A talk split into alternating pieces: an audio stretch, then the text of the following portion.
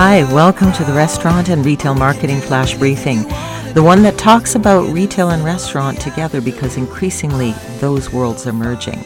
I'm your host, Michelle Brisbois. Let's get started.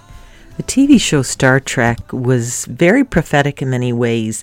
I mean, think about it the uh, flip phones where they talk to each other, and now we have the hand scan, which was uh, featured prominently on the uh, TV show from the 60s. Amazon is currently piloting a hand scanner at its head office, and they're looking at the project's codenamed Orville. They're test piloting it in New, their New York offices in vending machines. And uh, this is according to geekwire.com. And so they're looking to have Amazon Prime members uh, having the option to scan their hands and link that hand scan to a credit card. And so apparently it's currently accurate to one ten thousandths of 1%, but the Amazon engineers are shooting for accuracy of a millionth of 1%.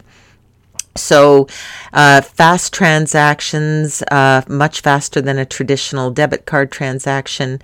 And so it's using computer vision, depth geometry to process and identify shape and size of the hand before charging the linked card on file.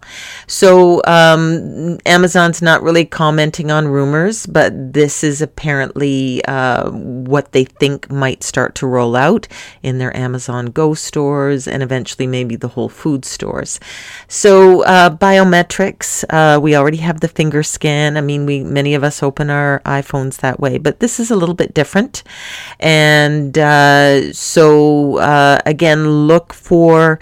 Uh, increasingly, people to want, with a wave of a hand, or a touch of a finger, or a tap of a card, to uh, make their way through their purchases. So just file this one under Talk to the Hand. Talk to you tomorrow.